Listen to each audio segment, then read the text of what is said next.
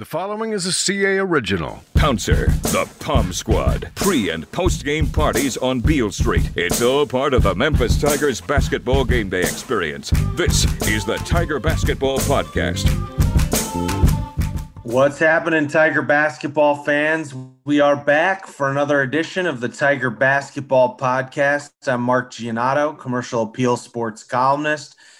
I am joined, as always, by Jason Munz, our Tiger basketball beat writer, uh, fresh off a quick road trip to Atlanta, where he watched the Memphis basketball team lose to Auburn 74 71. Uh, the Tigers dropped to four and three on the season. Their non conference slate is now over. If you blinked, you missed it. Um, they, they, they move into conference play officially this week uh, when they take on uh, Tulane on the road on Wednesday night. Um, but a lot to break down from the Auburn loss, a significant loss, it felt like, um, both because of what happened on the court and also the implications down the line of going four and three in non-conference play and not really having an impress you know your your most impressive non-conference win will have been over St. Mary's.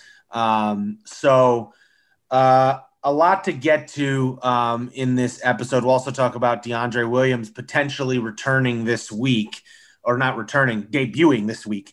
Um, but wanted to start with the Auburn game, obviously, um, because of you know, it was disappointing. I mean, this is this was not. I think my my biggest issue with this loss, Jason, is not actually what it looked like on the court because and this is gonna this I don't know if this is a good or bad thing. I actually thought they they looked more cohesive um, than they did in any game except maybe the St. Mary's game. Um, like they looked pretty good for decent amount of stre- for a decent amount of stretches of the game. Um, but where I think this is like why this loss is so bad. It's not because all you know, like Auburn's a decent team, I guess. It's just that when you when you think down the line to selection Sunday, there's you know, you're gonna be looking for comparison points of you know for Memphis compared to some of these other teams that you know presumably are going to be scratching and clawing for a tournament berth. And I just think Auburn's going to lose a lot of games this year and they're going to lose a lot of games to SEC teams. And so, and they're going to be in the bottom part of the SEC.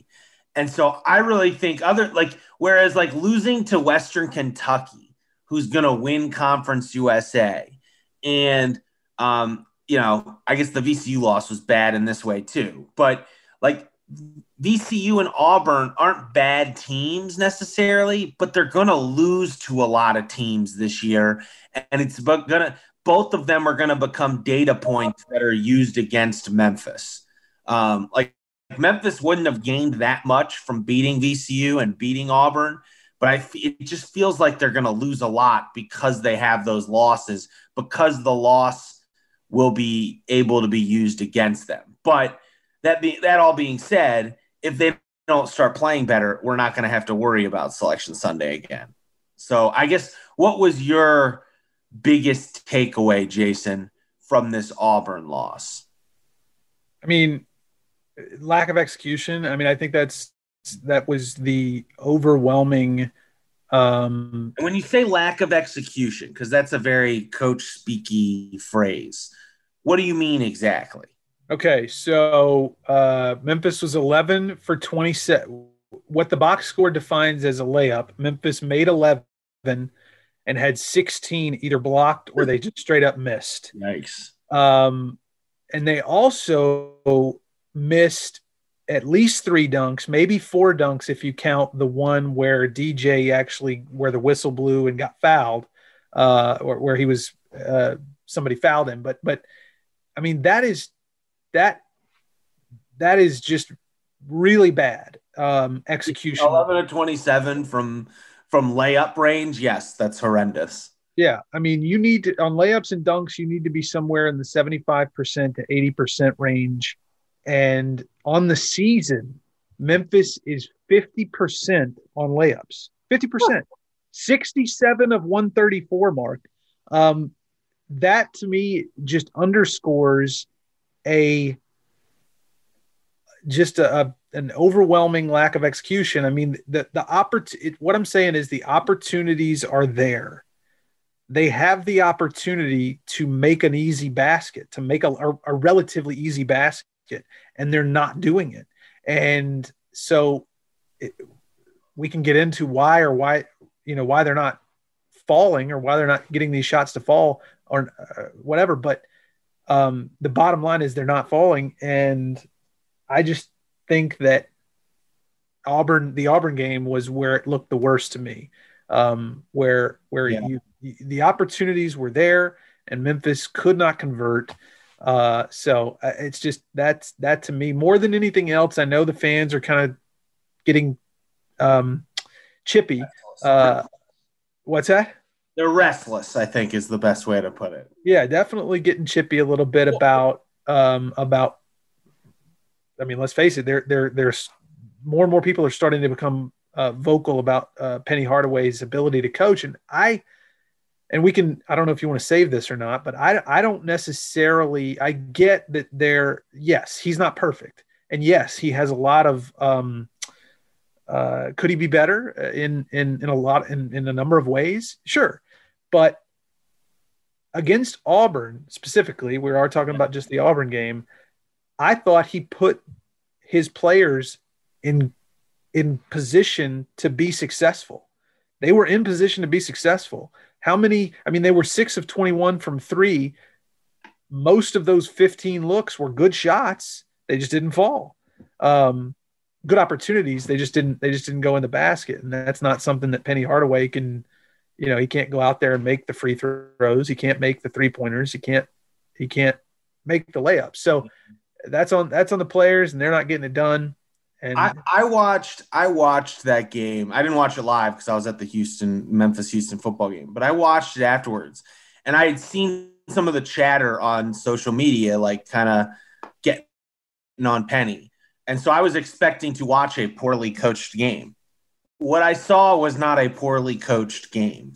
Um, I saw a team that sorry, my dog just came in here. She's she's compl- she's not happy about the, the, the heat Penny's taken either. Yeah, um, no, she's, but, she's like preempting your your pro Penny argument here. Yeah, no, um, but I saw I saw a team. I, I didn't see a team that was poorly coached. Like the rotations were fine. The like it wasn't coaching that lost them that game. Like I, I think back to this is just one sequence. Like to your point it was 70 to 67 with like a minute and a half left.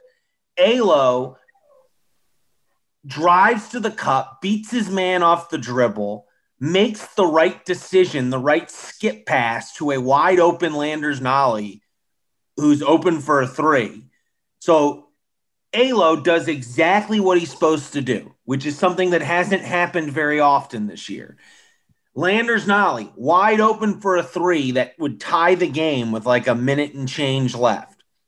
And Landers missed the three. And like that's not, you know, like guys miss threes all the time, but like he was wide open. And if he hits that three and Memphis wins 74 71, we're, you know, it's uh, the, the, the narrative is totally different. And so that's why I think it's too easy just to say it's Penny's fault does he have does he does he shoulder some of the blame? Sure. But I wouldn't say it was from an X's and O's standpoint oh. one or even from a rotation standpoint.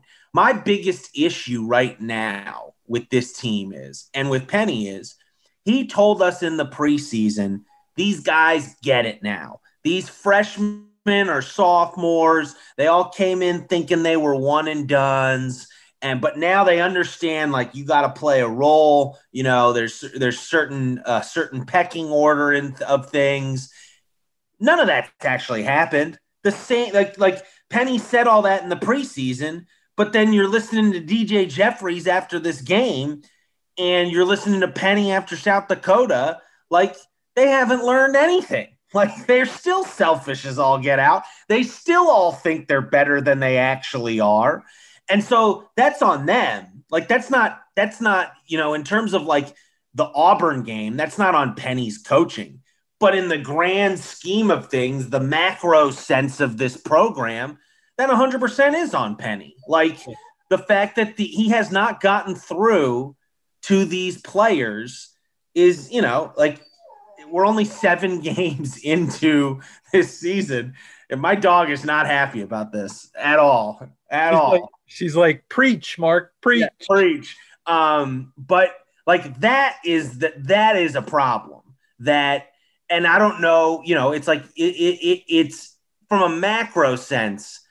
I feel like patience is running thin. Yeah. From a micro sense, like this season, like it's still just seven games. Right. I know that they've they've put themselves in a very difficult position now, but I'm not um convinced that this is some lost cause this season. Like they can still turn it around. They've they've just made they've made things extremely difficult on themselves with how they played in non-conference play. But I still believe like I what I saw on Saturday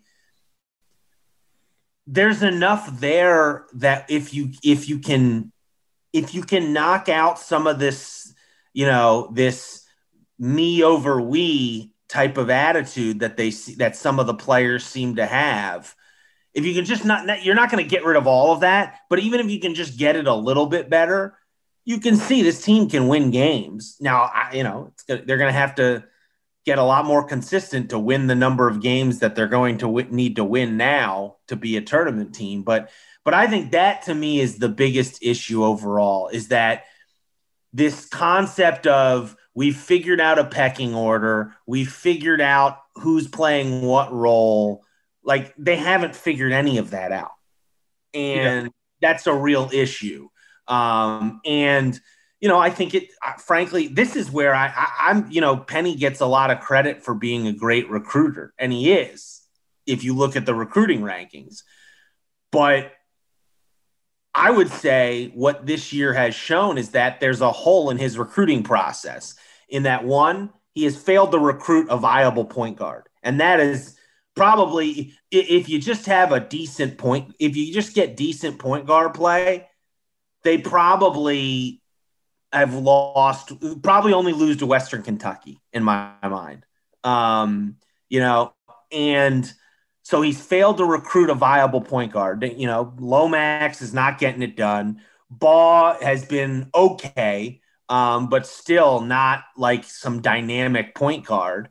So, and so he, he's in that regard. He, I think his recruiting, there's a hole in his recruiting. And then the other way is just that, like, all these highly ranked guys, like they're not as good as their like I don't know if it's the you know maybe I'm sure their people would say it's maybe partly the system Penny's running, but like none of these guys are as good as their recruiting rankings said they were. Like like let's just let's just be blunt. And part of that's on Penny, like for not de- they're not developing the way they should. But like you know that game the other day, like Lester Quinones looked horrendous. Like that was a horrendous performance by Lester Quinones in that game. Yeah. Um, and after he looked so good against Mississippi Valley State, I mean, but even then, like he still has not shot the ball well at all. Like they need him to hit shots, and he has not hit shots. Um, Which brings up a good question: Is it is it time to stop relying on him? Uh, is it time to either make him a true point guard or He's never going to be uh, a point guard? I do think if I'm Penny, I'm considering not not necessarily scrapping the point guards, but thinking about how can I play my how what way what is the best way to play my five best players on the court at one time, and because neither of the point guards are one of their five best players, so whether it's moving DJ to the one or moving Lester to the one or having Boogie play the one, that's what I would consider doing. Now Boogie at the one. He did try that at the in this in this Auburn game in the second half, and it produced that really funny sequence where Moussa Cisse is wide open under the basket for like five seconds, and Boogie just doesn't see him at all. Passes it to DJ, and then DJ, like Musa is still open, and DJ finally gets him the ball and he gets an and one. And Moussa, his first reaction isn't celebrating getting a big and one in you know in a crunch in a crucial moment of the game. It's to run to Boogie yelling, "Pass me the ball! Pass me the ball!" Which I know we talked about this before we started recording, and I know your thoughts on that. But I see, I'll I'll fill everybody in. You you saw saw that as a you saw that as a negative uh, you saw that as a negative, as as Moussa uh, Moussa's reaction should have been something other than going after Boogie, and um, I don't know if admonishing him is the right word, uh, but I saw it uh, as as a good thing. I mean, Boogie is not uh, has not. I don't think he's got a nose for the point guard position. And I took like the other thing is I, I took that is a positive on, from from from Moussa Cisse to sort of go after him and and you know say, hey, uh, you should have passed me the ball. Maybe he should have done it later, but I, I thought it was good, especially coming from Musa, who is a very young freshman who is still learning himself. For him to identify uh, a pretty glaring error made by Boogie Ellis in the moment and then for him to like step up and be a, a leader almost and say hey next time get me the ball when i'm wide open under the goal you know i i i can see it both ways but i also see it um as as something a positive development if you will uh out of Moussa Cisse. well look they they should have they have the makings of a nice trio with Le- boogie landers and dj like that should be like that should be as good as any trio outside of Houston in the AAC. Like yeah. those Houston guards might be better than that trio in on paper. And you know, again, in, in actual functionality, it's not tr- the what's on paper for this Memphis team is not translating completely to the court yet. That and that that's that's that's an issue. Yeah. But with those three guys, like all three of them have shown at various points this year that they can put the ball in the bucket. Um, and it's just about figuring out a way to like so like all three of them have not gotten got you know have not had a good game together it feels like. And i think part of that is the lack of a point guard or a lack of a good point guard um, that doesn't help things. Um, but i don't know. It just feels like like i just feel like the criticism of penny I think it's fair, but I think the way what he's being criticized for in this instance um, doesn't make a ton of sense to me when you go back and watch that Auburn game. Like I think you can make fun of not make fun of. I think you can criticize just like his overall management of the program. Like in terms yes. of, you know, whether it's the IARP case that's hanging over things, whether it's you know, the not recruiting, not being able to not recruiting a point guard, yeah. a viable point guard, or and the guys he did recruit not being able to, you know, get them to to gel. Like we're a year and a, you know we're, you know, I know it's only seven games of this season, but these guys have been playing together for 37 games now at this point, right? 38 games if you include uh 30, last year.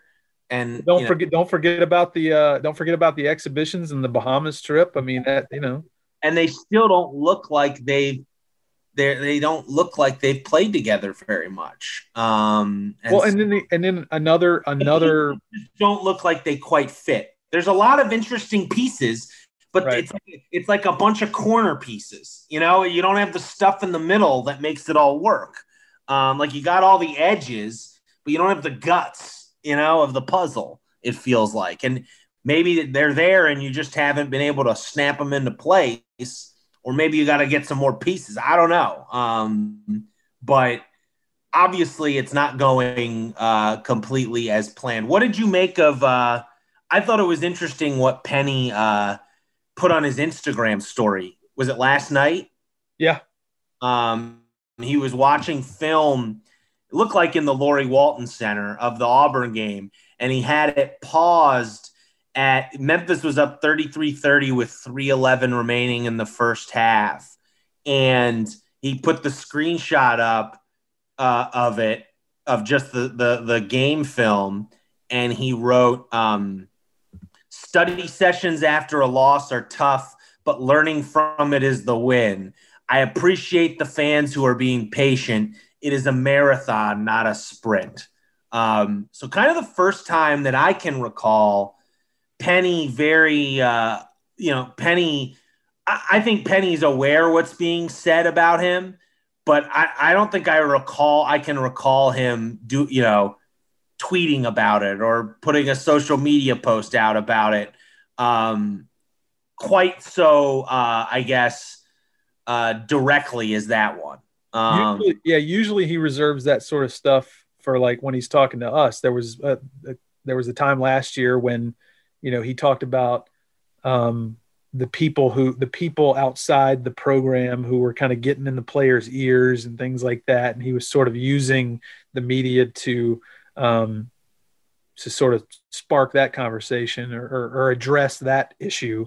Uh, but yeah, no, this is this is the first time where he's gone, he's taken to social media to um, at the very least let people know that he hears it that he's not he's not in a bubble even though he's you know they, they are kind of trying to be in a bubble uh, during this uh, time of covid-19 um, but he, he's not completely in a bubble. He's not unaffected by the uh, by by what's being said. I also think it's a sign whereas the first two years there was a little bit of criticism of penny maybe last year it picked up but like it was never from like any of the diehards, any people that would like see Penny Hardaway. It was like, you know, more of your it was more of your garden variety internet troll criticism. Right.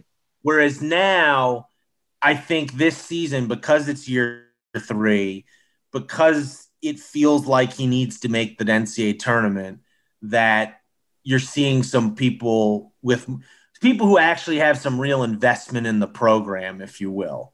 Um, people who Penny would actually hear from, they're being critical. I think that's what this is a sign of.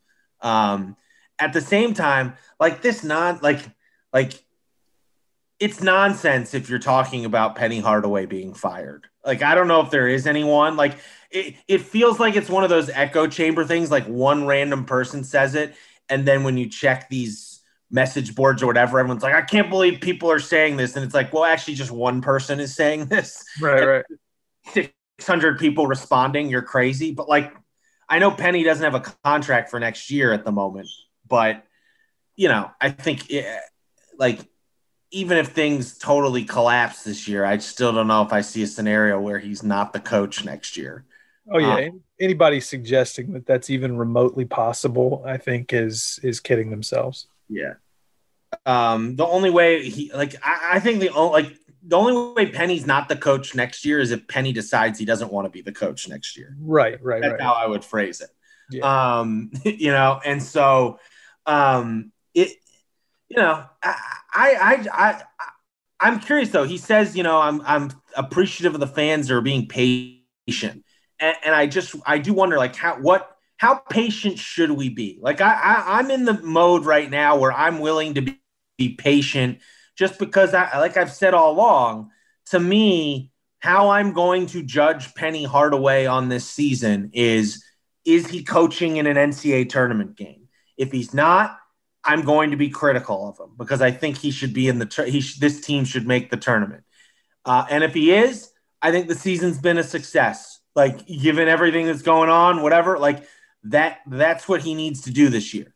And at four and three with losses to Auburn, Western Kentucky, and VCU, they are not out of the NCAA tournament at this point. They've made it more difficult to make it, but they are not out of it yet. So I'm not ready to like just, you know, dump on Penny. And and like I said, I thought I thought he did a pretty decent job in that Auburn game. I did not come away from that go away from that Auburn game going, man, Bruce Pearl wiped the floor with Penny. Like that didn't decide the game. Um, it was miss free throws and miss layups and things like that. That's what decided that game.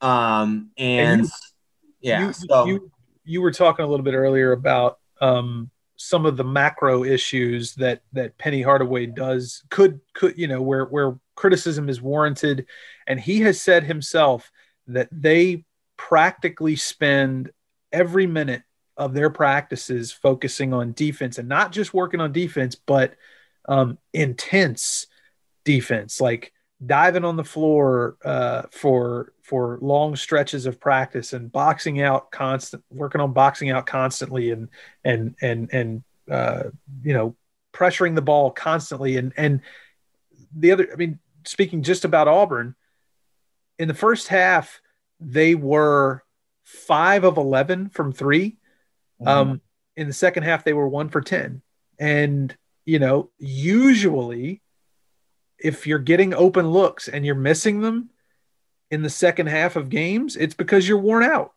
And I, I just, you know, that's another thing. Like maybe Penny should uh, take his foot off the gas a little bit in these practices, give the guys a chance to rest their legs, and and and see what happens at that point. If that works, uh, if that doesn't work, then then you know, try something else.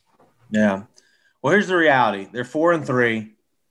Probably, I'm gonna be honest, gonna need to go like 15 and five or 16 and four in conference play, something like that. It's probably what you know to feel good about as you head into the conference tournament. Um, but that's a long ways off. Like with the way they're playing, they like let's just you know win these first two, win at Tulane, and then you get um, on Monday before the Christmas holiday who do they play? They play Tulsa, Tulsa at home. Yeah. Um, so you get Tulane on the road Wednesday, then Tulsa at home on Monday night. Got to win both. Um, and then you get eight days off for Christmas. Um, so Memphis, luckily, is not like one of the. Although I don't, it'll be interesting. We'll have to ask Penny. I, will be curious to know if the players are going to be allowed to go home or not, given the COVID situation. Um, yeah, good question. I don't know. I don't know. Um, but when Memphis plays Tulane on Wednesday, there is a distinct possibility they could be playing that game finally with DeAndre Williams. Um, were the reports were at the end of last week that the Division One Council is going to vote on Wednesday, so on the 16th, um, as to as to whether to approve this uh, proposal in which anyone who's applied for a transfer waiver this year will just get it will just will just get it. Um, everyone will be eligible um, given the, the the pandemic and everything. Um, which would mean you know if it's passed and it's been recommended to pass so usually when it gets recommended to pass the d1 council will pass it. So potentially Wednesday morning, Wednesday afternoon, the NCAA could vote on this transfer waiver, waiver, if you will. Um, and Wednesday night, DeAndre Williams could be playing against Tulane. Certainly, he could be playing Monday against Tulsa at FedEx Forum. But even even as close as Wednesday, and and Penny said after the Auburn game, you asked him, Jason. Penny said we we wouldn't have lost these three games if we had DeAndre Williams. Um, so what do you what do you make of that? Do you are you do you know yet if DeAndre will be able to would play Wednesday if if this goes through? And and I guess what do you make of his um, his what what what is hopefully his imminent arrival to this to this uh, season? I don't know for sure if you know how the logistics of it, how the how the yeah how the logistics of it would work if if if the vote, but I, and, and again, this is just me assuming I, I, I should um, check with some people and see what they think, but I would assume that as soon as the vote is, uh, takes place and, um, you know, uh, whatever the results of it are, I would assume it's effective immediately. I wouldn't think that there would need to be any sort of uh, anything else after that. I mean, to me, the vote is the vote, and and there you have it. Um, and and so I I believe that if they vote Wednesday, sometime Wednesday before tip off, and it's passed, then uh, then DeAndre will be eligible right away, which would mean that he'll be able to play um, Wednesday night against against Tulane. And I would also think, given the way Penny and, and others have talked about DeAndre throughout this entire process, that that he's ready to go. Um, that that he is they are ready to plug him in. And I mean, they thought they were getting him, you know, uh, a couple weeks ago. They thought that he was going to be available, you know, that his his eligibility was going to be uh, cleared up a couple of weeks ago, and so I think they were probably preparing for that to be the case. Um, so my guess is is they're ready to drop him into the into the mix as soon as they're given the go ahead. Um, and and so the other thing is if that happens, uh, and we've been talking about this again for a couple of weeks, I think putting him into the lineup, into the rotation, wherever he is, coming off the bench, starting, whatever it is, I think he put his presence pushes guys closer to their to the lane that they are supposed to be in. Right now, everybody's kind of out of their lane a little bit. And not only that, I think certain guys are playing too many minutes. Malcolm Dandridge comes to mind.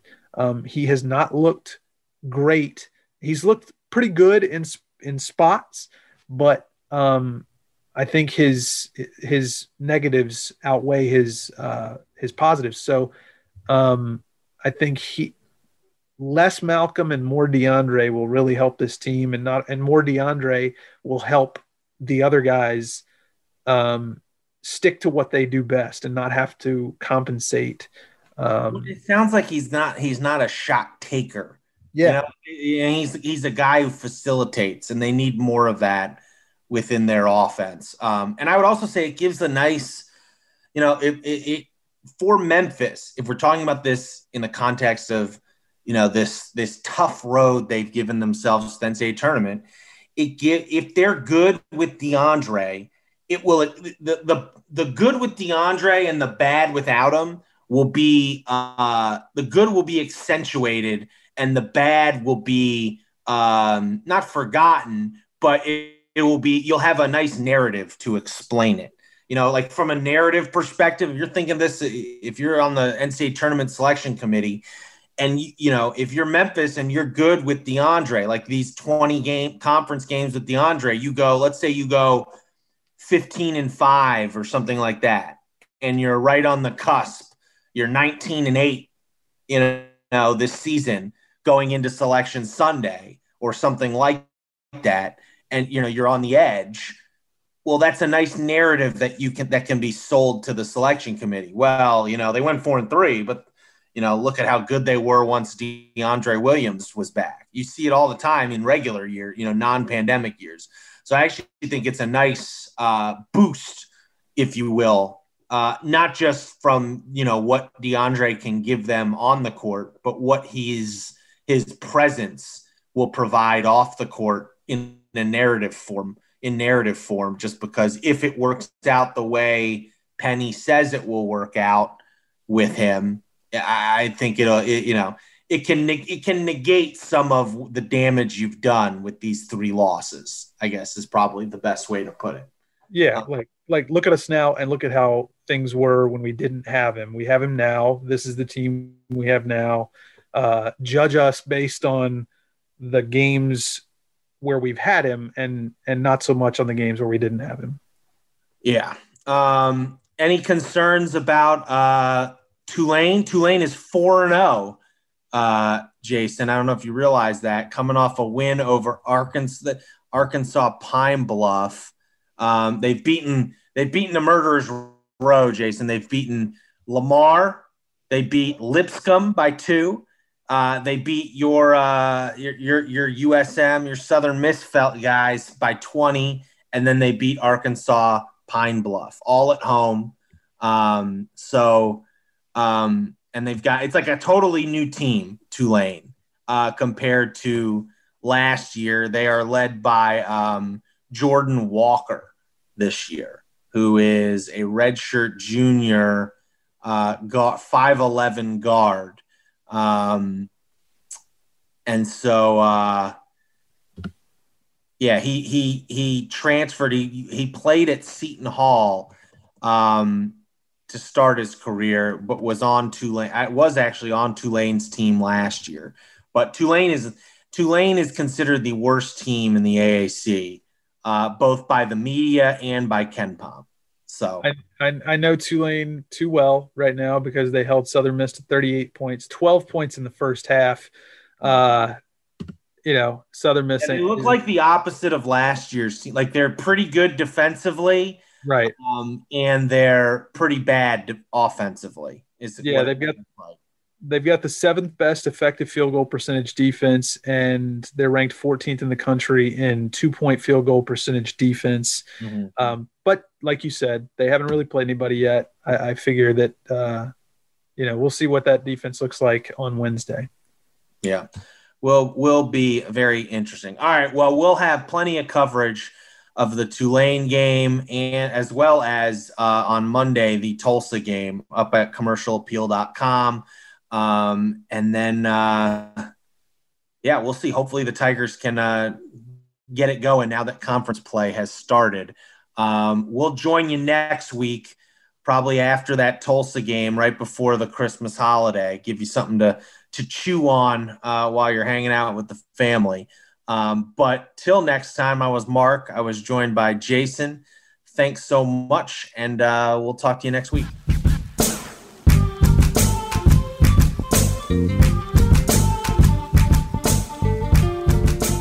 The Tiger Basketball Podcast is a production of the Commercial Appeal.